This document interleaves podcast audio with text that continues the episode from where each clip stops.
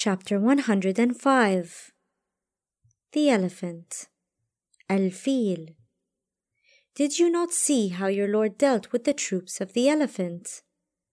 This succinct chapter explains a historical event that was common knowledge among the Arabs of that era.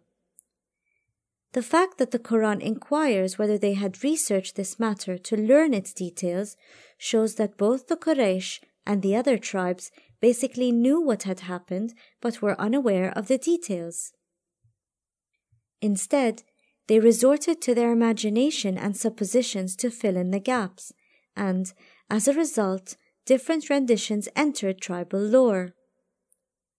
This verse addresses the Prophet, his contemporaries, and, by extension, future generations as to whether they have heard this story and what happened to them.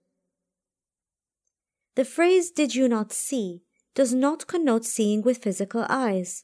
Rather, it denotes discernment and realizing with the eye of the heart. Did he not make their scheming go astray? Did God not render their treacherous plan ineffective and derail their conniving plot? Abraha was bent on destroying the Kaaba and thereby eradicating its status as a unifying pole for the Arabs. His scheme was to Christianize the Arabs, subjugate the areas surrounding Persia, and then integrate them into Christendom to curb the latter's power. Once colonized and made subservient to the Christian world, no one would dare challenge that world's authority.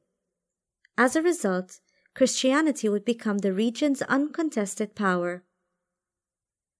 Christian Byzantium had plotted to subjugate and colonize this region. However, its scheme to destroy the ancient spiritual abode established by Abraham was suddenly defeated and bore no fruit. The moral of this verse is that if the plots designed to destroy that axis of faith have failed, then the various plots against genuine believers, religion, and faith will also fail. And send against them Tayr in bundles. Did he not send them Tayr, referred to by some as Ababil?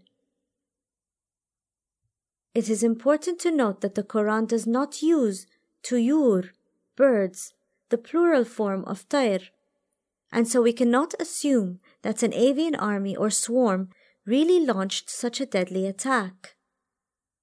The Quran uses the singular tayr in the indefinite form to denote that it does not refer to a specific bird. Moreover, this word has other meanings as well, such as clouds and airplanes. Tayyara.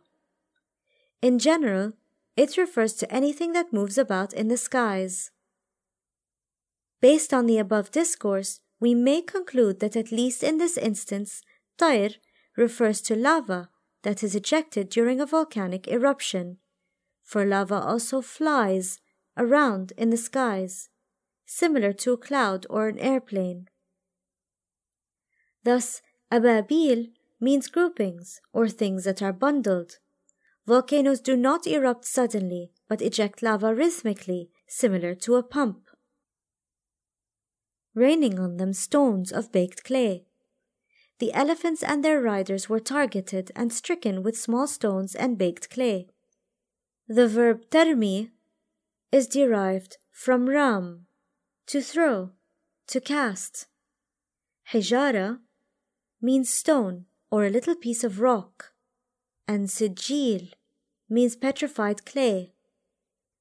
Lava and molten rocks that are being spewed from the volcano flow like mud and dough, and when ejected into the sky, rain down like sharp rocks. This is what happened to Pompeii too, which was destroyed in 79 by Mount Vesuvius,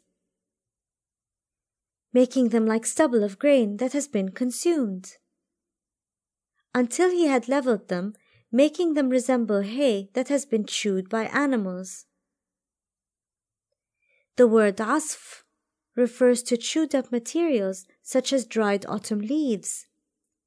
Abraha's mighty army, which had intended to destroy everything under its elephant's feet, was itself decimated by a volcanic eruption.